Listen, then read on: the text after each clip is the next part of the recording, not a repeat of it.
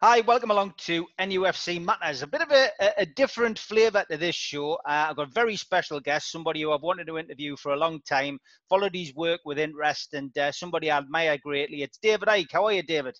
All right, Steve. Good one thanks for giving us your time. Uh, I know it's uh, quite precious, and I, I know you're a busy man. Obviously, with you know, you, obviously all the books you've done, you do a lot of uh, speaking, and um, obviously a lot going on in your life. So again, thank you for for giving up the time. Uh, I want to go back, uh, and and I do want to give this a bit of a sporty theme, like I said before we came on air. I want to okay. go back. I want to go back to your early life. Um, you were going to be a professional footballer, David. So can you tell us a little bit about that first of all? Well, you know, my life has been a, when I look back, has been a, a, a quite an extraordinary series of synchronistic quote coincidences and bits of luck that have uh, weaved me through many different um, professions and experiences up to where I am now. And uh, one of them was, uh, well, it really started when I was uh, a kid. I was born on a council estate in Leicester, where my brother still lives actually. Uh, and uh, I just um, wanted to be a footballer. Uh, uh what happened was that uh, I was a kid that thought other th- uh, the best things in life happened to other people, right? which is kind of not what I became in my attitudes, but I was then. And um, I, I, remember I was um, I was at a junior school. I was only very very small, and I saw this note on the door where you, you went into the school. And it was for people, kids, to put their, their names down to have a trial for the school team. And of course, I never put my name down because it was like, well, I'll never get in, so it ain't worth it. But what used to happen is we had a playground that, that was just slightly tilted from end to end. And we used to play football every playtime. Uh, and it used to be called uppers and downers, whether you were kicking up the little slope or down the little slope. Uh, and uh, what I didn't know is the um, is the teacher that was uh, looking after this. Um, it was the third year uh, football team, first time you played football um, in a team, uh, was watching me, and I, I, I, always got attracted to being in goal. And uh, so I, am walking or running home one night, the night before the trial, next day, and I heard this kid shout about me, Icke, Icke, and uh, he said, uh, the teacher said, um, he wants me to have a trial the next day, even though I haven't put my name down. So I ain't got any boots. So I go home. We've got no money. Um, I went home to the to the house where my brother still lives, and uh, my father came home from work, and I told him, and I said, oh, I ain't got any boots.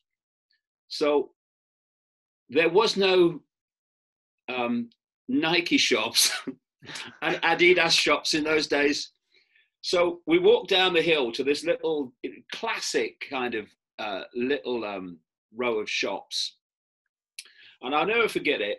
Of, all the places in all the world, in this like sell anything shop was this pair of boots. And all I can tell you is they were massive and they would have been um, they would have been um, ancient uh, if you played for Arsenal in the 1930s. You know, they, had this, they had this massive toe cap on the front, and if you, if you kick the ball with your toe cap, and I mean it it it, it went like a bullet. So it, they were about um, they must have been three sizes bigger than my feet, but there was nothing else. So I um, I went to the trial the next day, uh, in these boots, and everyone was, you know, laughing at me, which you know I had quite got used to. Uh, and um, it came down to um, they uh, had the, this shootout between me and a kid, even though I was a goalkeeper, to see who would get in the last place in the team. And um, uh, of course, um, I, I, did the best shot because I hit it with my toe cap. Mm-hmm. Uh, and so that was the start of my football career. And, and uh, uh, funny enough, you know, from that moment when I got in the team, this, you know, early attitude in my life of these things happen to other people, that started to uh, rapidly unravel. And I decided I wanted to be a footballer. And uh, of course, people found that funny. You know, you're going to be a footballer. But again, a series of coincidences and and performing at just the right time in front of the right people uh, got me to to uh, join Coventry uh, when I left school at 15. And um, I thought I was going to be a footballer, and I was for a while. Uh, we, um, when I was um, 17, 18, we got to the uh, final of the FA Youth Cup uh, against Tottenham Hotspur. with um, Graham Souness was in their team, Steve Perryman was in their team. Uh, we had uh, a captain of our team was Dennis Mortimer, who would go on to um, uh, captain Aston Villa to win the European Cup. Uh, and um, I look, looked at that's what was going to happen, but then arthritis came along and um, and finished my career at uh, 21 must have been devastating that david because i mean you know it's, it's a dream. It's, it's a lot of boys dreams to, to play football. And uh, it, you know it, back in those days of course it wasn't it wasn't the uh, you know a fortune making game that it is now. But you know still the ambition to, to play. And, and some of those names that you mentioned as you say went on to, to do great things. Yeah i mean uh, the, the, the biggest basic wage i ever earned in football was 33 pounds a week. So um, you know I, I didn't have a mention uh, but it, it, when my career ended, um, it was it was part deep disappointment because I, this was my childhood gone. I'd worked for it all through through my childhood, but there was a, a bit of relief as well. I'll tell you why. Um, when I joined Coventry uh, at um, at 15, after about six months, uh, my left knee swelled up. For, no one could work out why. And they said, well, you have no idea what's wrong with you. So carry on playing. So I did. And then over the years, my right knee swelled up, um, particularly the year after uh, we got to the uh, FA Youth Cup final. Uh, and um, then my ankle swelled up. Uh, and, and so it went on. And I left Coventry City thinking I was never going to play again. And then I got this call from a, a absolutely wonderful man called John Charles, the legend that is John Charles. Uh, uh, of course, he, he was known as the Gentle Giant, and he was. He was massive, but he was a lovely guy. Far yeah. too lovely to be a, a football manager, actually. And he was managing Hereford United at the time. And they were one of the top um, uh, non-league teams who were trying to get in the league, and but they only played like, or they only trained twice a week uh, in the evenings because they were it was a non-professional club. Uh, and uh, he asked me if I'll go and play for them, and I had nothing else to do, so I thought, yeah, I'll, I'll, I'll go. And um, in no time, um, you know, they'd got in the league, and I was playing professional football uh, in in what is now League Two, uh, as a goalkeeper at the age of 19, um, 19, 20, which, which was very, very, especially in those days, uh, not quite so much now, but in those days it was very, very early to be a goalkeeper in, in a, in a, um, in a professional team, uh, you know, uh, mm. first team. Yeah. And um, we um, won promotion in our first year. Uh, I think we finished second went up to what is now uh, League One. And um, in the uh, close season, uh, I'll never forget it. Um, towards the end of uh, what was happening every day, this is why where there was a little bit of relief as well as great disappointment, is that um, the arthritis was still troubling me.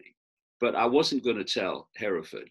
We, we were now a professional club in the league um, because they'd have said, well, we need a new goalkeeper. How long is he going to last? But hmm. every morning, we used to train at Credenhill. You never do that today, but th- that was the SAS base, still is. We used to train there, great sports facilities. We should train there. It was our training ground, basically. Um, and every morning, especially in the winter when it was cold, well, you know, like it's like at Newcastle. I've, I've yeah. been at New, I've been in New, I've trained up there in, in the northeast. It's bloody cold. uh, and and anyway, um, I, I, was I would I would be um, be running, warming up every morning, and I would be in agony because of the arthritis. And uh, I became known as a bit of a hypochondriac because I, I, was giving them different reasons for why I was I was limping a bit. or I got a bit, uh, a bit stiff. I'll be all right in a minute. And when when I'd warmed up, you know things settled down and you train normally and everything, and then the adrenaline would get you through the games. Um, and and towards the end of that season when we won promotion, I was uh, 20 then. Um, it went. The, the, my, the, the, the swelling went, the pain went. I thought, cracked it. And then we went into the close season. And uh, this is what I'll never forget. I'm, I'm, I'm lying in bed. My, my wife of uh, 29 years was uh, next to me, Linda. And um, I, I started to wake up. And as I sort of woke up, I realized I couldn't move. And I mean, I mean, couldn't move. Um, I couldn't move at any muscle, any joint, nothing. And I was not able to breathe. I was struggling to breathe, thought I was going to die. Yeah. And then eventually I gasped a breath. It couldn't have been long for obvious reasons, but it seemed a long time. And the moment I gasped the breath, I, I was in absolute agony. Every joint was um, was like someone sticking a knife in it. And uh, I, so I went to bed a footballer, and I woke up never to play again, uh, professional football again. And that's when I uh, started my career in uh, in in journalism. I got a I got a job on a um, a weekly paper that was just about read by the people that wrote it. You know, yeah. in that in that period, you had Watergate, but um, my my level of journalism in those days was Cowangate because um, one of my jobs was to go around the, the, the, the, local villages in Leicestershire, asking people in the local store and the local vicar if there was any news going on, you know. Um, so I started at the bottom, to say the least. In fact, in fact, I, I must have dug dug down a bit and started below the bottom with it, really. before you leave your before you leave your football career, sorry to interrupt you. Uh, Hereford, you must have been there around about the time that they played Newcastle in the FA Cup, of course, in seventy in 72 when uh, that goal that keeps getting repeated every time the FA Cup third round is televised on BBC. Ronnie oh. Radford and Ricky George were the were the heroes. I was I was sitting in the stand right behind it. Uh, and, and I, I tell, I've got Newcastle angle to that story because they played Newcastle, but I've got yeah, go on. because a lot of people you, they remember that Ronnie Radford game, but what they forget is that Hereford went to St James's Park and got a two-two draw. Yeah. Um, and what happened is that I started that season um, in the first team, and um, uh, you know we were doing well, uh, and then I got injured, and when I when I came back, uh, I couldn't get back in the team. And there was a, a, a, a I was 20, and there was a, a goalkeeper, about 33, called Fred Potter, and uh, he was in the team. And that I replaced him later when we got in the league the following season. But um, what happened was that um, the, the, the, we got drawn away at Newcastle, um, the old Newcastle ground, um, yeah. where I played actually um, one time. Uh, and uh, it kept getting called off. I remember we went up there once, uh, uh, ready to play, and he got called off very late. We came home, and then we eventually it was a, was a night game. And Malcolm McDonald was the big star of Newcastle at the time, um, and um, well, we walked to the ground from the hotel. I think we stayed at the Swallow Hotel, if that's still going. It's um, just it closed down recently. Is it the one in Gateshead? I think, yeah. Oh yeah, well, it was the Swallow Hotel we stayed at in um, in Newcastle, and we walked to the ground, and of course, there's a massive crowd. It's about forty-two thousand. It was packed. I think St James's Park held in those days, and um, massive atmosphere. And we're going out against this big first team. Um, but um, something very strange happened. It was almost surreal because we had a, a, um, a centre forward called Brian Owen. And uh, Brian Owen was a real worker. What he would do, he'd chase every ball down and he would hassle, you know, defenders on the ball. And in that way, he, he, he was very effective. But in terms of skill, his, um, his second touch was usually a tackle, you know. you know what I mean?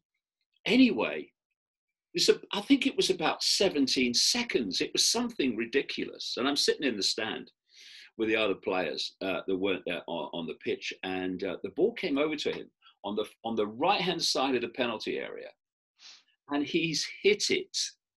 It's probably the sweetest shot that Brian ever hit, and it went. Ian McFaul was the goalkeeper, and it went in the top left hand corner like a drill. One 0 uh, and so you, it doesn't happen very often, I suppose. Certainly not in those days. But St James's Park, you could hear a pin drop. Yeah. They're one 0 down to Hereford United. We're a Southern League team at the time. Um, it was the year before we got in the league, and and then came the wave from Newcastle, and uh, they got a penalty. I think did McDonald score the penalty? They scored it. Scored another one. It's two one. Mm. And then we uh, we get to uh, just before half time, later, later, late in the first half, and, and uh, Colin Addison, who was the player manager, he used to play for Nottingham Forest and uh, Arsenal. Um, he cuts in from the left hand side of the penalty area, drops his shoulder, and from the edge of the box uh, on the angle, he hits this screamer into the top, into the the the, the far um, left hand side of the goal. McFaul flying over, can't get it. Two two. Two two. And in the second half, to be frank, uh, Newcastle didn't really threaten much in the mm. second half. We got a 2 2 draw. And that is how um, we got to the, the, the famous game uh, at Edgar Street. Uh, with the Ronnie Radford goal. And Ronnie Radford, I mean, it, there was more meat on a butcher's pencil, the, uh, uh, the, the, Ronnie Radford. Uh, and and he, he, you know, I, I face shots from him all the time in training, you know, constantly. Uh, and uh, he had a good shot, but it, it, it, wasn't someone that you'd, you'd, you'd remember. Oh yeah, it's Ronnie. He's, he can he can smack him. Uh, but that that moment, it, and the pitch was. I mean, it was field. Like a quagmire, wasn't it? oh, well, uh, uh, behind behind the top goal at Edgar Street is a is, is, a cattle market, and you would have thought, you know, the, the, the, the, cattle had been on the on the field. It was incredible, and you know, I I played at Edgar Street loads and loads of times, um, uh, during the winter. And oh dear, I mean, playing a goal in it was was was was almost impossible getting up, getting yeah. you, you know out the mud and stuff. But anyway, this ball's obviously just dropped up perfectly. And uh, they say everything is timing because, uh, you know, like I say, more meat on a butcher's pencil. And he's hit this ball. I mean, there can't have been many shots in football history that have been hit so true as that one. Uh, and then um, um, uh, we got the second goal with uh, Ricky George. He was a lovely guy. I've met him a few times since. He, uh, he actually won the. He, he, actually was the owner of a Grand National winner, Ricky George. Uh, That's right. Yeah. Yeah. And I met him at Heathrow Airport uh, on, on, on the Monday after Aintree. Um, it was the first time I've seen him since Hereford, and I'd seen him on the telly on the Saturday. You know, the owner of the the uh, national winner, and then you know I, I walk into him uh, in the check-in uh, at um, at Heathrow on the Monday when he's going off for a celebration holiday. he was he's a real character, Ricky George. I, I got a lot of time for him. Uh, and uh, and and another thing that people forget, and I you know understand why it didn't get the same publicity, is that the following um, following week, because of all the times that the um, Newcastle Hereford game was called off. Following week, um, there was the uh, game to play in the next round, hmm. uh, which was played midweek because it, that had been delayed by the delays of the Newcastle game. And it was against West Ham United. And we hmm. played them at Edgar Street, and it was the West Ham United. There was Bobby Moore, Martin Peters, uh, and Geoff Hurst. They all played.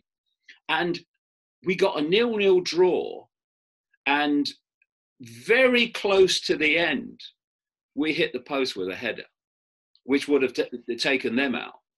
And then we um, we went to West Ham, and this was an afternoon game during the midweek because it was during the um, you know the the the, the power cuts and the oh yes yeah yeah yeah. So they, they weren't having floodlights on, uh, so we played in the afternoon and uh, at um, Upton Park, a massive crowd again. In fact, we we could we couldn't get to the ground on time because the you know at the time we wanted because of the, all the crowds and the traffic.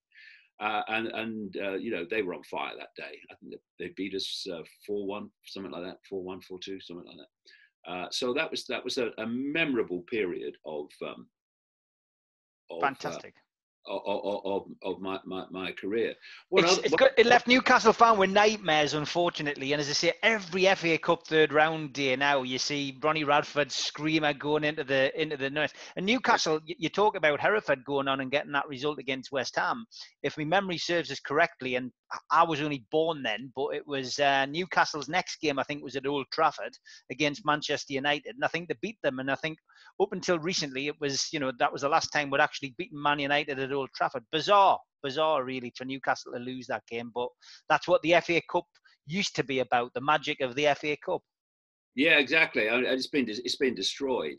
Yeah, um, it's, it's, like everything. It's like society. You know, they talk about the one percent, mm-hmm.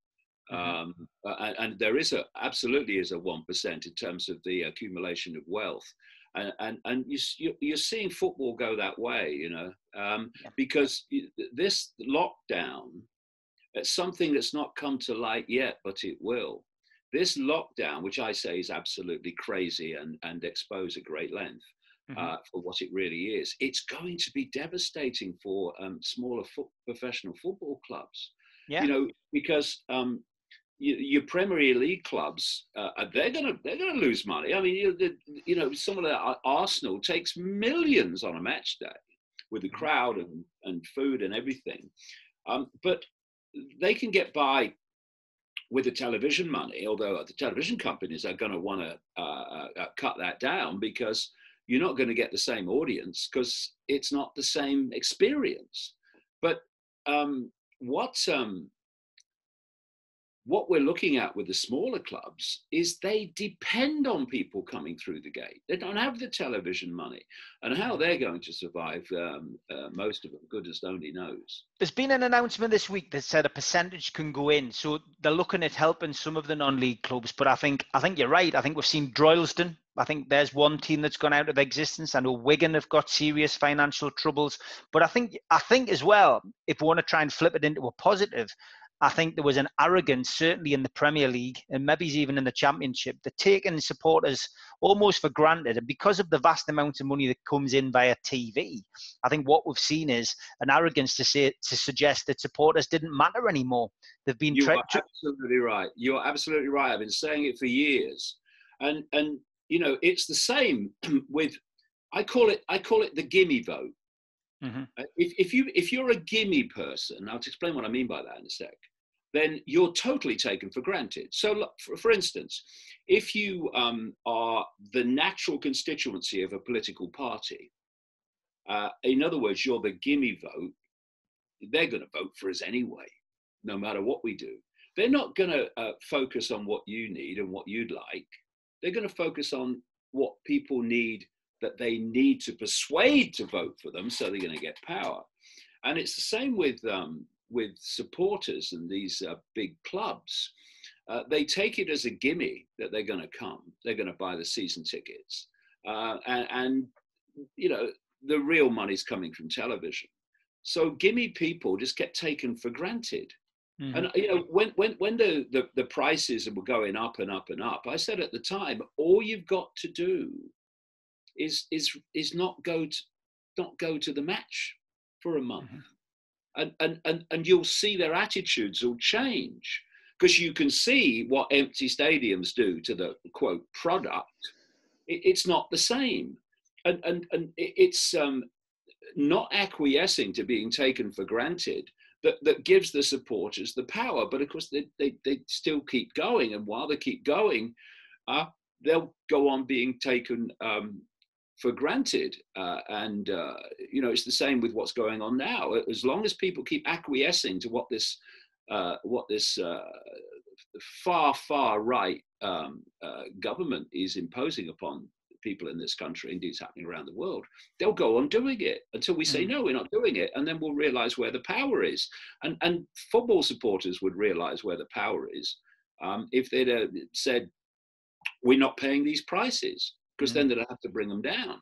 It's what's happened at Newcastle. I mean, you know, I'm not sure how much you, you follow football, David, but at Newcastle for 13 years, we've had we, we've had Mike Ashley as our owner, and a lot of a lot of fans of other clubs tend to look at our supporters and go, well, you know, what are they complaining about? They've got a guy there who's who's keeping the club running. He's you know he's he's putting his money in, but from our perspective, he's he's torn the heart out of our football club. He's he's running Newcastle United to to basically promote his other sports brand and businesses globally.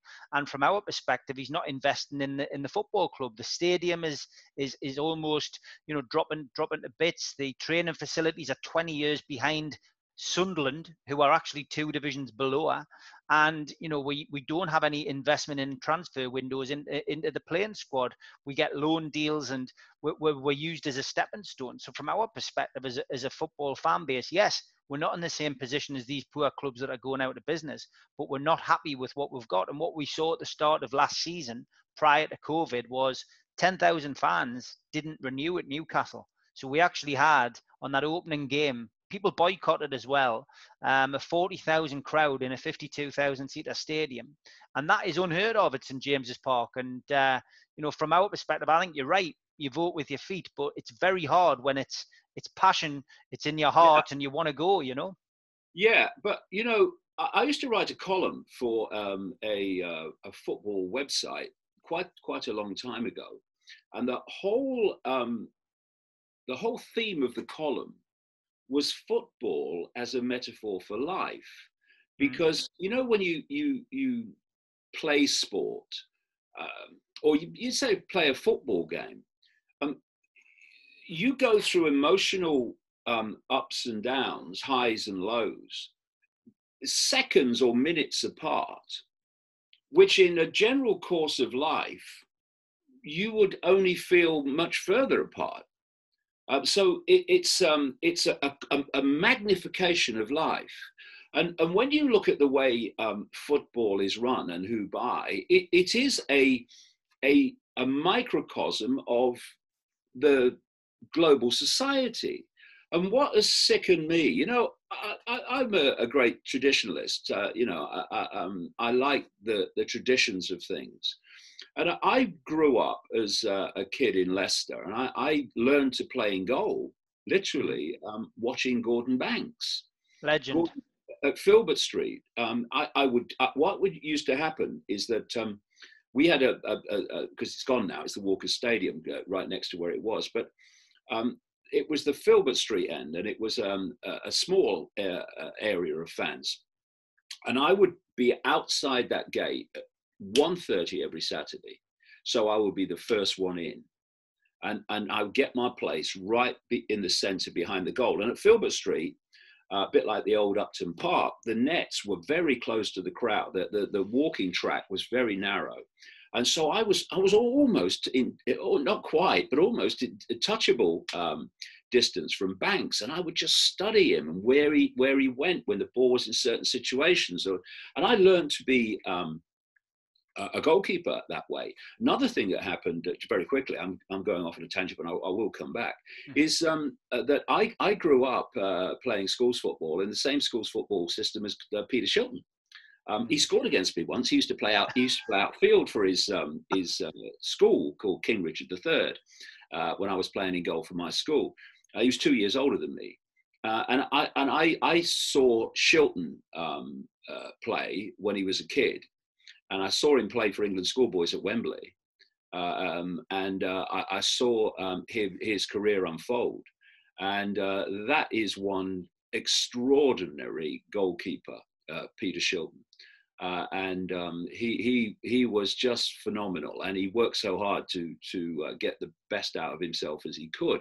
So, those two um, absolutely fantastic goalkeepers um, I, I, had playing for Leicester City, and, and, and therefore I, I, I, was learning enormous amounts uh, from uh, from watching them, and and and I, I, I just love the whole history. I love Filbert Street and and looking at the history of Filbert Street and the history of the club and. And, and, and, and, and where they came from out of the working class uh, um, and, and, and into what they became. Uh, the individualism of the grounds. I used to love that when I when I was playing football uh, uh, in the league. Uh, you'd go to all these northern grounds, and they were all different, and they all they were all had their own unique or organic um, uh, development. They, they none of them looked the same, hmm. um, and and and there were people's clubs. They were um, part of the community, and then in came the the money and we now have football clubs with extraordinary history, not least connected to the working class of Britain, that are little more than playthings often, not always, mm-hmm. playthings for multi, multi, multi billionaires. And, and what, what happens is the, the billionaire um, atmosphere, the billionaire way of doing things, uh, the, the billionaire attitude just disconnects from the club because it wasn't the local businessman anymore, you know, was chairman of the club. It was some guy from the um, far away, um, some desert country or, or some Russian oligarch. Uh, and they've become playthings. And I think that's real sad. And, and you, you just described with uh, Ashley an example of that, where you, you could see, even from afar, that Ashley's heart wasn't in that club. He didn't understand the history of Newcastle United. He didn't understand its relationship to the community of Newcastle United. It was a business deal. And that, that's, that's how um, football is being dis- disconnected from its its heartbeat, which is the fans. And and I come back to this when um, they started playing uh, football again in the Premier League uh, and the uh, Championship in, in, in basically midsummer. And if they're not having crowds in midsummer, anyone think they're going to have crowds in midwinter when, when everything that moves, every cough, every sniff, every flu is going to be called COVID 19? If you're not having crowds in midsummer. Um, uh, but I was watching it and literally there was no crowd, of course, yeah. and was not the same. It's not the same. It comes to something when the television companies have to play in crowd noises um, to try to overcome the lack of atmosphere. The fans are the heartbeat of every football club, and they've been taken for bloody granted year after year after year since this uh, financial takeover of great historical institutions has taken place. I, I, have been sickened by it myself. Yeah, me too. I think it's I think it's a big game changer. I've got we've got about 15 minutes left, so I do want to cover a couple of other points. I, would love okay. to. We spoke offline about um, a game that you were at, which of course was a historical game in Newcastle's history, and that was of course Kevin Keegan's debut for oh, Newcastle yes. United as a player. I have um, I, I've been in a lot of grounds with a lot of atmospheres, but I have never experienced anything like Kevin Keegan's debut at uh, St James's Park. Uh, I was uh, doing uh, football reporting at the time for the uh, the old and late and great uh, BBC sports program Grandstand, where you know you had the football reports at the end of the show as the games were, were ending, and Kevin Keegan signed for Newcastle, and his, his debut was going to be at home against Queens Park Rangers. And I went up there in the train. Uh, one of the things I remembered about the trip, just, just a quick offshoot, is I, I, I got to King's Cross and um, I was looking for something to read on the train, and I bought this book, and it was Tales, you know, um, Test Match Special. Uh, oh on, yes. On the radio, right? Uh, when the, when the greats were involved, you know, like Brian Johnston and uh, John Arlott, etc. Yeah. And it was a book about funny tales that had happened on that show, told by the people involved. And I remember going up to Keegan's um, debut, and we got about half an hour out of uh, um, King's Cross. It's Friday night. It's packed. People are standing up and I read something in the book and I started laughing. And I was crying in the end. I, I was on my own, I wasn't with anybody. and everyone was looking at me. I was crying for a long time because you know you, you get yourself together and then you read something even funnier and you're off mm-hmm. again. So I remember that. And then the next day, my goodness me, um, health and safety, social distancing. Oh, there. It was incredible. There were so many people there. And, and, and, the, and the Newcastle ground it was just it, it just it was like a was like a bowl that, that, that held that atmosphere in there. And um, it, every time he touched the ball, crikey, it was the noise and what should happen. But um, he scores the winner, 1 0. I remember he the ball came through to him uh, on the right hand side, coming from the main stand. Uh, drew the goalkeeper, slipped it in, and the noise was incredible. And uh, I'll never forget that. It was a, a really memorable day. And uh, I was very sad, uh, uh, actually, um, when um, when he didn't win the league because I thought Newcastle that year were just incredible to watch. And um, who's the guy they, they bought? Asprilla, somebody like that. That was years later. Yeah, I mean that season that you're talking about was 82, 83. Yeah, and I'm talking about. I'm, I'm talking now about when he became manager. Oh, when, when he became when he became manager, he got Asprilla Tino. Yeah. I was sad that, that when they were going with Manchester United. That that. Yeah, season. when they should have won the league. Yeah, it was. I mean, that was it was fascinating.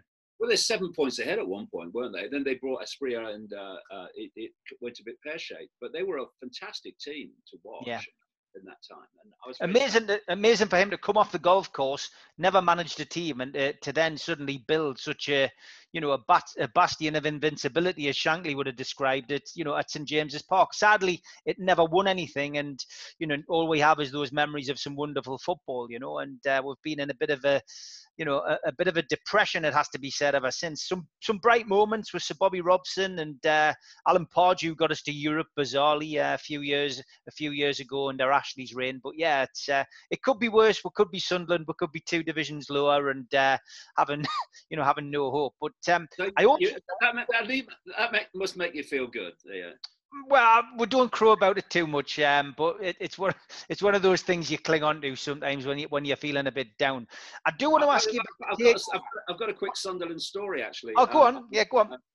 Because because you know when I when, when I was coming into football and when I was watching football, obviously that was that was the time. I, for me, it was it was the most magical, and you had all these famous players you'd seen on telly, uh, or not, not much on telly then, but you'd seen it in the football books and magazines, and now you were, you know, um, you were close to them. But what happened at Coventry is I was an apprentice. You used to have apprentices then, um, where you you know did the jobs around the club in the afternoon and trained in the morning, and etc. Uh, and um, what they used to do is take um, one of the apprentices with the with them on the first team trip to kind of push the kit around and stuff. And I remember uh, going to um, Roker, and now that's a blooming atmosphere as well. That was, um, and uh, we, we we we played we played there, and I was sitting on the bench, and um, it, the the manager, his name's Noel Cantwell. He was he was shouting, you know, and you know, effing and blinding at, at, what was going on on the pitch. And I remember this this this genteel like Dixon of Dock Green uh, Copper came along, and stood right in front of him so he couldn't see the game and leaned forward and asked asked him to mind his language. And and yeah, what what Noel Cantwell said in return was could not be described as minding your language. Anyway, uh, but that was a fantastic atmosphere. Who was the famous goalkeeper? He played in goal that day. Uh, Jim, uh, Jimmy Montgomery. Jimmy Montgomery. Yeah, and uh, yeah, we got a one-all draw. I remember. And the other, the other, the only other trip that, that I went on was that right at the end of that first season when Coventry got in the in the league, Jimmy Hill was manager when I joined the club, uh, and then uh, got replaced by Cantwell because Jimmy Hill decided he wasn't going to take Coventry into the first division. He was then, then it was, um, he was going to go into television, and uh, it was away at Southampton, and um, you know it shows how times change. We, we were playing away at the Dell, and Chelsea were playing at Sheffield United and we had to better Sheffield United's result to stay up. Otherwise, we were going down after one season. And, and I was taken on the trip, and my job um, just th- this really does show you how communications have changed in quite a dramatic uh, fashion, to say the least. There was no smartphones or anything like that, not even any walkie talkies. I'm sitting on the bench next to Cantwell, and at, at, the Dell, you came on the pitch through the tunnel at the at the corner, so you had to walk past the crowd and and sit on the bench halfway along the pitch. Um, and um, we, uh, oh God, what was his name? The famous um, Southampton player. He went to Manchester City, didn't do quite so well. Uh, mm. He played for England, uh, a, a, pal of Keegan. Danny um, Mills. No, it'll come to you. It was earlier than that. Anyway, he played. He's a very, very good player. and he eventually goes on to uh, become a racehorse trainer. I, I uh, understand. Anyway, um, what um, what happened was my job was to every now and again walk down to the Mick corner. Channon. Mick Channon. Oh yeah, good player. Um, and was to walk down to the corner, walk all the way through the wooden stand, this old wooden stand, um, uh, then uh, get onto the uh, the steps up to the back of the stand, and it shows you about health and safety. People were sitting sitting watching the game um, on the steps in the stand, and I would climb over them because I was heading for the Coventry Evening Telegraph reporter in the press box, who was um, keeping track of the score from Sheffield United. That's how. That's how. Uh, Cantwell was getting news from Sheffield United. That just shows yeah. how times change. And I was going up there. First time I went up there, Sheffield United won Chelsea nil. Came back, had to tell him Mm, you know. Um, uh, and he would be shouting at the players, "We've got to get a goal! We've got to get a goal!" Sheffield United one up. And then I went back up uh, again later, and it was one-one. I came back, he's smiling a bit more. Okay, okay, we just need a draw. We just need a draw. Uh, and um, um, we, um, uh, oh no, we, we, didn't need a draw. We, we need to better better their score. Uh, and uh, and then um, I went up again quite late in the game. Chelsea two, Sheffield United one, and we stayed up. Uh, and uh, I was 15 at the time. And uh, well, that night was on the way back to, to Coventry when they they stopped off at a, a hotel. Um, it was quite a night. I bet. I bet. I want to finish up uh, the interview, David, just with just with your thoughts on the takeover. Again, I, I, don't expect you to have watched the whole four months of saga of Newcastle United's, uh, you know, potential takeover by PIF, the Public uh, Investment Fund from Saudi Arabia. I know you worked in Saudi, albeit in the seventies. Um, oh, but, but what, oh no! You, don't remind me what's your take? What's your take on that? I mean, my my view on the takeover really is, and, I know we've seen letters from Amnesty International. We've seen Khashoggi's, you know, former girlfriend come out and talk about it and say that she thinks that it shouldn't happen. For me, it's a football club. I've told you that I've told you the distress the fans have been in because of the the owner. Um, it's been very difficult because me as a Newcastle fan who who speaks his mind and does a podcast, we've been dragged through this this minefield of politics, of of religion, of of you know eh, you know people talking about murder. It's something which you know we have to we try to like say, well, look, we're really only interested in the sport. Then you say that, and you say, well, you're supporting sport washing. It's it's been a minefield. What what's your view on it? Do you? My view is that you know we we as a society in Britain aren't exactly blameless. We colonized best part of the world in our past. Is it not time to is it not best time to move on from Saudi and let them give them a chance to move on from their past? Well, I I I I, absolutely uh, uh, agree with you. Some of the things the British Empire did was appalling, but um, uh, there's moving on from your past, and they're still living in it. Okay. And I uh, was um, uh, asked by uh, an organization uh, uh, led at the time by, by Jimmy Hill, when I was a journalist by this time, uh, to go to Saudi Arabia and help set up uh, uh, football and to um, try to get a, an international Saudi Arabian team that could compete, um, at least in their region. Yeah, uh, I, I, remember uh, there was a World Cup game uh, we played um, when I was there uh, between um, Saudi Arabia and Iran. Yeah, and Iran, I think Iran won two 0 in uh, Riyadh, and uh, honestly, um, the, the talk, talk about de- depressing when you were looking at the the hierarchy of Saudi Arabia. But I was there only eight weeks, couldn't stand the place. Um, the people uh, were lovely. The, the you know the people you met uh, were lovely, but the hierarchy and the way the country was run was absolutely disgusting and totally hypocritical. Yeah. I mean, there there, there were fronts for uh, getting alcohol um, into uh, Saudi Arabia uh, for for the princes and stuff, while they were, uh, you know, uh, having terrible penalties for drinking alcohol if you were a member of the population. Uh, and uh, this guy, uh, the crown prince, um, uh, Mohammed uh, Salman, uh, he is, um, I, I, can only describe him. I have done a lot of research on this, Steve. I can only describe him as undiluted evil.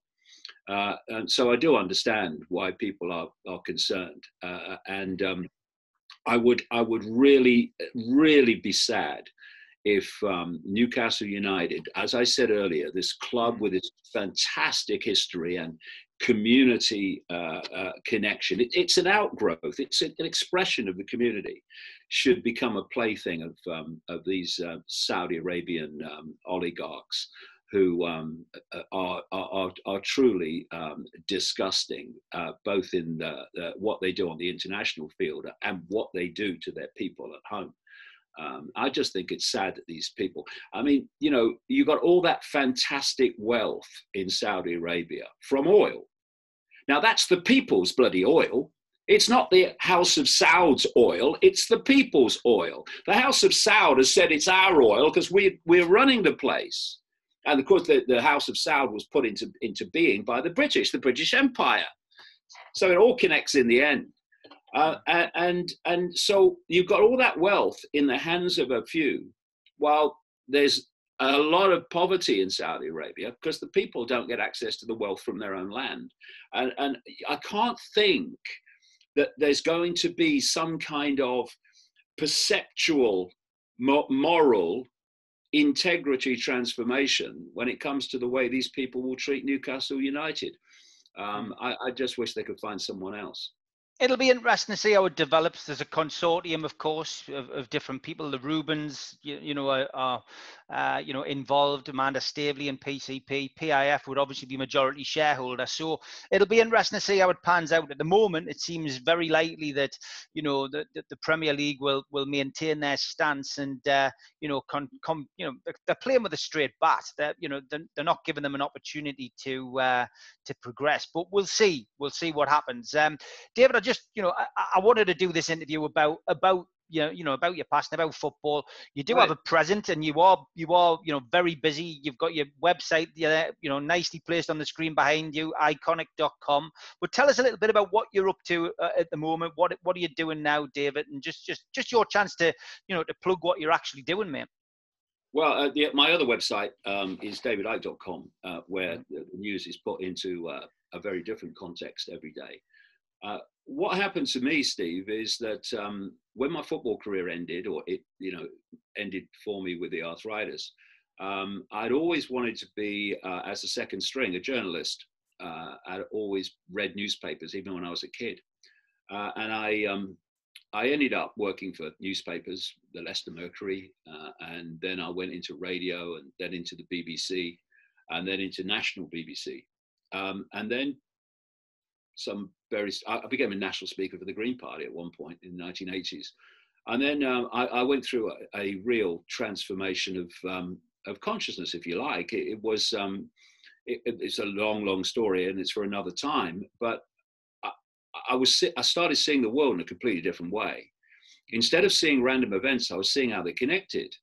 Um, instead of uh, seeing what people were saying or appeared to be saying, I could see what they were really saying and, and, and my life there suddenly became from the about 1990, 91 to present day, uh, an extraordinary synchronistic um, journey of um, coming across information from endless sources, including personal experience, but endless other sources, that was showing me that actually uh, uh, uh, uh there's a cabal, I call it the cult, the global cult, that's actually running world events, and it is uh, been driving um, human society towards a global fascist state.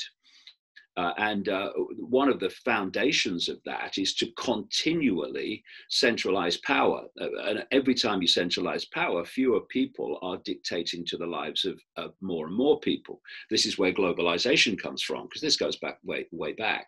And the reason I'm so busy now, and I'm doing interviews all day, every day, and I've got this book out, The Answer, which is um, a big expose book, not only of the, the, the, the, cult and its goals uh, in general, but a, a very um, detailed exposure of the monumental lies we've been told um, since uh, January, uh, February, March about this uh, pandemic. Uh, and uh, we haven't got time to go into it now, but um, the scale of the scam is so vast that it includes this. There is no virus. There never has been a virus. And I show in the book that that's the case um, using um, uh, not uh, pulling it from the ether, but virologists and doctors and uh, medical professionals from around the world that you'll never see on the BBC. Uh, uh, uh, and and um, the reason, like I said, I'm so busy now is what I've been um, saying in my books since you know the early 1990s the plan for the world was and what was coming and why and who was doing it and the techniques they used to do it. It's all come to, pass um, in 2020. Uh, and therefore, there's um, a massive interest in, in, in what I'm doing. Uh, but like I say, you know, it's it's funny how you you look at football, you look at sport, but football particularly, and you see how what has happened to football mirrors um, what has happened to the world. Uh, because you know I talk about the, the centralization of global power.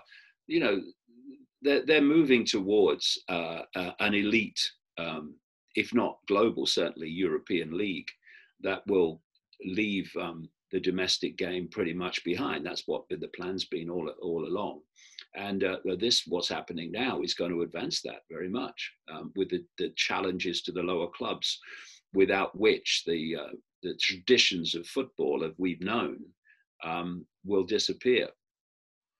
Amazing to, to talk to you, David. I could I could listen to you all day. Give give your website out a, a shout out again, please, because uh, you know I'm sure people who've watched this will be interested to hear a little bit more about you know the, the books that you've written, and you've written you know a vast amount of books in in uh, you know over the last 20 years. Please please just give your your website a plug again. Well, the, the, the website that people can go to uh, um, anytime, any day is um, davidicke.com. And that's where my videos are. Do a lot of videos. Um, and where every day the news that the mainstream media presents in a certain way, uh, we say, actually, this is why it's happening, not why they're telling you, this is why it's happening. Uh, and um, uh, they'll, they'll, they'll see my books there. And uh, ickonic.com is a, a, now a very large um, media platform of um, alternative information across the whole spectrum of um, different subjects, um, which we created actually since last November, because what we could see coming was the uh, monumental uh, censorship um, that is now absolutely unfolded. I mean, I'm banned from um, YouTube. I'm banned from Facebook. I've been banned by the Australian government from speaking in Australia. Uh, and so it goes on. Uh, and the, the reason they ban you is because they don't want people to hear it. If I was just a nutter saying ridiculous, unsupportable things, they'd just laugh. Oh, that Icke is a nutter. Instead, we've got to stop people hearing what he's got to say, so we'll ban him. And you know, you know when the ban started overnight, back in what was it, April was when I did an interview, which got a massive audience um, and I said, There is no virus. And I explained why uh, and the evidence of why and where the, the deaths are coming from and where the, the cases are coming from. The cases, the cases are actually coming from a, um, a test called the RT PCR test that is not testing for a virus. That's how crazy it is. The guy, Kary Mullis, is an American he won the Nobel Prize for um, developing this test, the RT PCR test. He, he did it in the 1980s. And he said, this test must not be used to diagnose infectious disease because it can't. And that's the test they're doing to decide if you've got, uh, if you're infected with SARS-CoV-2 or not. Uh, that's how crazy it is. And um, uh, all over the uh, world, you're having doctors, medical professionals ordered um, and through regulations enforced to put COVID 19 on death certificates of people dying of other things. In America, there are massive financial incentives for hospitals to diagnose COVID 19 when people are dying of other things or um, have other things. In America, still to this moment, uh, the Medicare system pays hospitals $4,600 if they diagnose regular pneumonia. If they diagnose the same symptoms, COVID 19 pneumonia, they pay them $13,000 per patient. And if they put a COVID designated patient on a ventilator, they pay the hospital $39,000. It's a scam of absolutely stunning proportions. And what is it doing? It's transforming human society. It's destroying the independent livelihoods through businesses and employment with those businesses, making people dependent on the state. And when the furlough ends in October, it's going to be carnage. And uh, that dependency on the state is, um, in part, what this is all about. Plus, um, constant surveillance of a Chinese uh, variety uh, called track and trace, which they want to develop in a, into a massive 24 uh, 7 surveillance system. And thirdly, to get a vaccine inside us that is, um, has been developed over a long period of time uh, by a, a man who can only be described, I've been tracking him in my books for decades, uh, only be described as a super, super, super psychopath called Bill Gates. And um, uh, the, the, people might ask how it is possible for someone selling software and making unbelievable amounts of money out of it could possibly be running global health policy through the World Health Organization, of which he is now the biggest funder. It's such a scam. And you look at all these different people in the different countries like Chris Whitty, the chief medical officer in Britain, big financial connections to Bill Gates. Um, Anthony Fauci, the driver of the policy in America, big financial connections to Bill Gates. Professor Neil Ferguson, who produced the ludicrous computer models of half a million dying and two million dying in America if we didn't um, uh, lock down and create the mayhem that's been created, big connections financially to Bill Gates, as uh, uh, is uh, Imperial College in London, where he operates. it's just an absolute unbelievable scandal, and they're um, censoring people like me uh, in the mainstream internet uh, so that uh, people don't hear it. But I, think, I, ain't we, up. And we think we've got problems with Mike Ashley. yeah. David Icke, it's been an absolute pleasure. Uh, best of luck with everything you're doing. Stay safe uh, in your home, you and your family. Uh, been an absolute pleasure. Thanks for sharing your memories about uh, your past and about Newcastle United. Cheers, Steve. Been a pleasure, mate. I've really enjoyed it. Nice to talk about something different. Thanks, mate.